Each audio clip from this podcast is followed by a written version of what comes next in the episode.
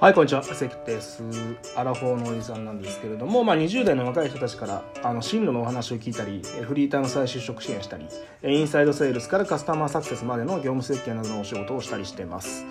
えー、今日ですね、11月27日ということで、もう本当、えー、年末ですよね。で、まあ、12月ももう目前ということで、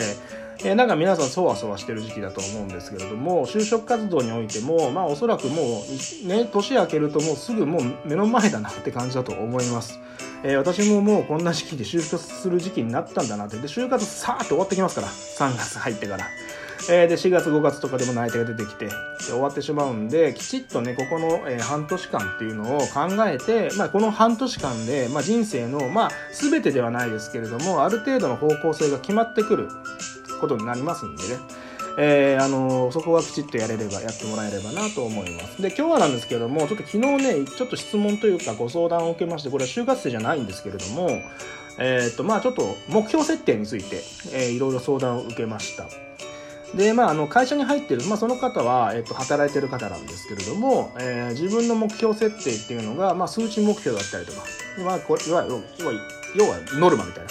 えー、のと、あとは、まあちょっとそういう訂正評価っていうのがあるんですね。で、その訂正の評価の方は非常に評価されるんだけれども、なかなかその数字を達成するとかっていう方に、まあ自分のモチベーションを持っていけなかったり、自分で目標設定をするのがなかなか難しいというご相談を受けました。はい、でこれ結構難しいんですよ。で、えーと、学生時代から結構、まあ、学生時代も含めてね若いうち20代の時からなかなか自分で目標設定するっていう習慣ってなかなかないじゃないですか。で結構これが大事で、えーと、勉強でも何でもそうなんですけれども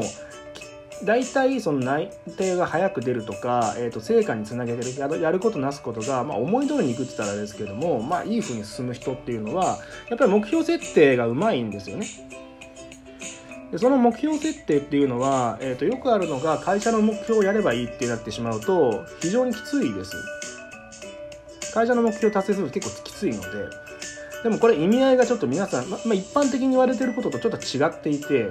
えー、自分で目標立ててないからきついんですよ多分。で、えっと、例えばあの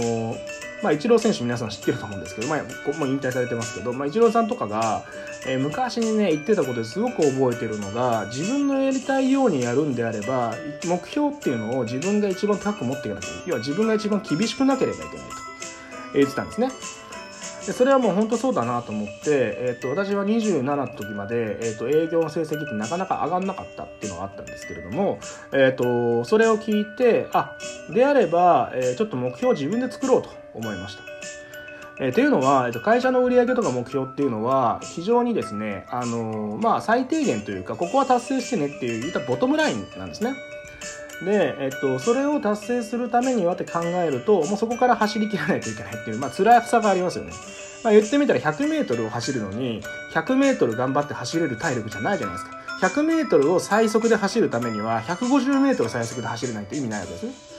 なので、じゃあどう考えるかっていうと、もっと高い目標を自分で作って公言してましたね。ただその高い目標っていうのも単に売上が、えー、売上目標を上げるとかそういう話じゃないんですよ。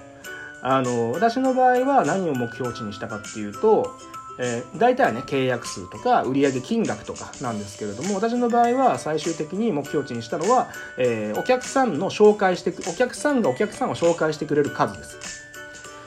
はい。なんでかっていうと、やっぱりいい取引がしたいってまず思いましたね。単純に売り切るんではなくて、お客さんとの関係性を作る。っていうことをしたいと思いましたし、えー、それをすることに、それをするためにやっぱり数、すごいやらなきゃいけない数って増えるんですよ。でも、それやると、会社の目標値って当たり前に達成できてしまっていて、あの、あと話す内容も変わってくるんですよね。売るためにやってないんで、あの、きちっと、えっ、ー、と、お客さんとの関係構築をしていって問題解決をするっていう、えー、意味合いで仕事をするようになったので、もう全然上変わりました。もう倍以上、3倍以上になります。で当然ね、お客さんから紹介してくれる、お客さんを紹介してくれる企業さん、まあ、してくれない企業さんもあるんですけど、してくれる企業さんはいたら、まあ、営業の効率ってめちゃくちゃ上がるんですよ。まあ、当たり前ですけどね。えー、営業する必要なくなるんで。なので、えっ、ー、と、紹介してもらう数ってのを、えー、私は、KPI、KGI、まあ、数値の目標として置きました。でね、これが仕事の話なの今日はって思うかもしれないんですけれども、えっ、ー、と、皆さん就活生とか、あとはまこれから進路を決める、もしくは転職されたいフリーターの方だったりとか、えー、そういった方だったりとかにお伝えしたいのは、えっ、ー、と、目標ってやっぱ自分で決める癖をつけておいた方がいいですよっていうことですね。えそれがないと結構、あの、苦労します。っていうのは、え会社の例えば目標にまあ振り回されたりとかしますよね。でも自分が一番厳しい目標を作ってる厳しいというか自分で納得して全部皆さんみんながハッピーになるような目標値を設定できる能力をつけていればおそらくあのみんなが、ま、みんな納得するようになると思いますし、まあ、自分も自分で作作った目標なんでおそらく自分で作自分との約束を守るってところでいくと、まあ、ストレスもそんなにたまんないのかなと思います。これがね、誰かに言われた目標だったり、誰かに言われたノルマっていうのを達成するために仕事するってめちゃくちゃしんどいんでね。なのであのそういった目標値を日々日々作ってそれをクリアしていく癖っていうのは本当につけておいた方がいいと思います。で目標値を作る目標を作る癖まあポイントがいくつかあるんですけども、えー、と1つはちょっといくつか3つぐらいあるかな、えー、1つ目が、えー、数値化することですね。えー、数値化することっていうのはいわ要は誰が見てもそれって達成したよねっていう判断基準ができるかってとこです。まあ、例えば筋トレだったら筋トレを毎日するではなくて筋トレを毎日何回するって決めることですね。はい。で、もう一つが発信するってことです。えー、これはですね、えーと、自分がこういう目標だったらこういうことやりますと、えー、いうことを発信してみんな示すってことですね。はい。なので、まあ、その発信するって何でもいいですよ。ブログで書くでもいいし、えー、友達と LINE で共有するでもいいし、ですね。はい。で、最後に、えっ、ー、と、その、目標を達成するために一番大事なのはこれすごいちょっとトートロジーみたいな感じなんですけどやっぱりやろうと思ってやるってことですね。あのそれが本当に自分にとって一番いい数字なのか一番いい目標なのかいややとややるべきことなのかっていうのをまずきちっと考える時間を作るってことですね。なので突発的にこれやろうとかあれやろうじゃなくて、えー、さっきの言ったみたいにね営業であれば私が設定したのは紹介される企業さん企業企業さんが企業を紹介してくれる数をふくあ増やすっていうね、えー、ことだったりとかに、えー、すると他の目標値も当然パーって全部達成できるわけですね。まああのボーリングのピンみたいなもんでそのボーリングのセンターピンを狙っていくと、えー、その他のピンってもうどんどんどんバーンって倒れるじゃないですか。えー、そういったセンターピンになるようなこれさえ倒せば全部倒れるっていうものを、えー、数値化して目標値にすると。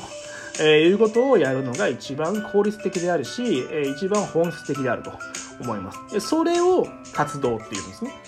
はい。なので、えっ、ー、と、単時ね、えっ、と、行動力がありますって人は、行動力っていうのは、えっ、と、動き回ることではないんでね。行動力っていうのは達成する能力ですから。え達成っていうのを目標を達成した経験がありますかとか、これ当然面接で聞かれますから。っていうことは、一番最初に大事なのは目標を設定するっていうことが大事ですね。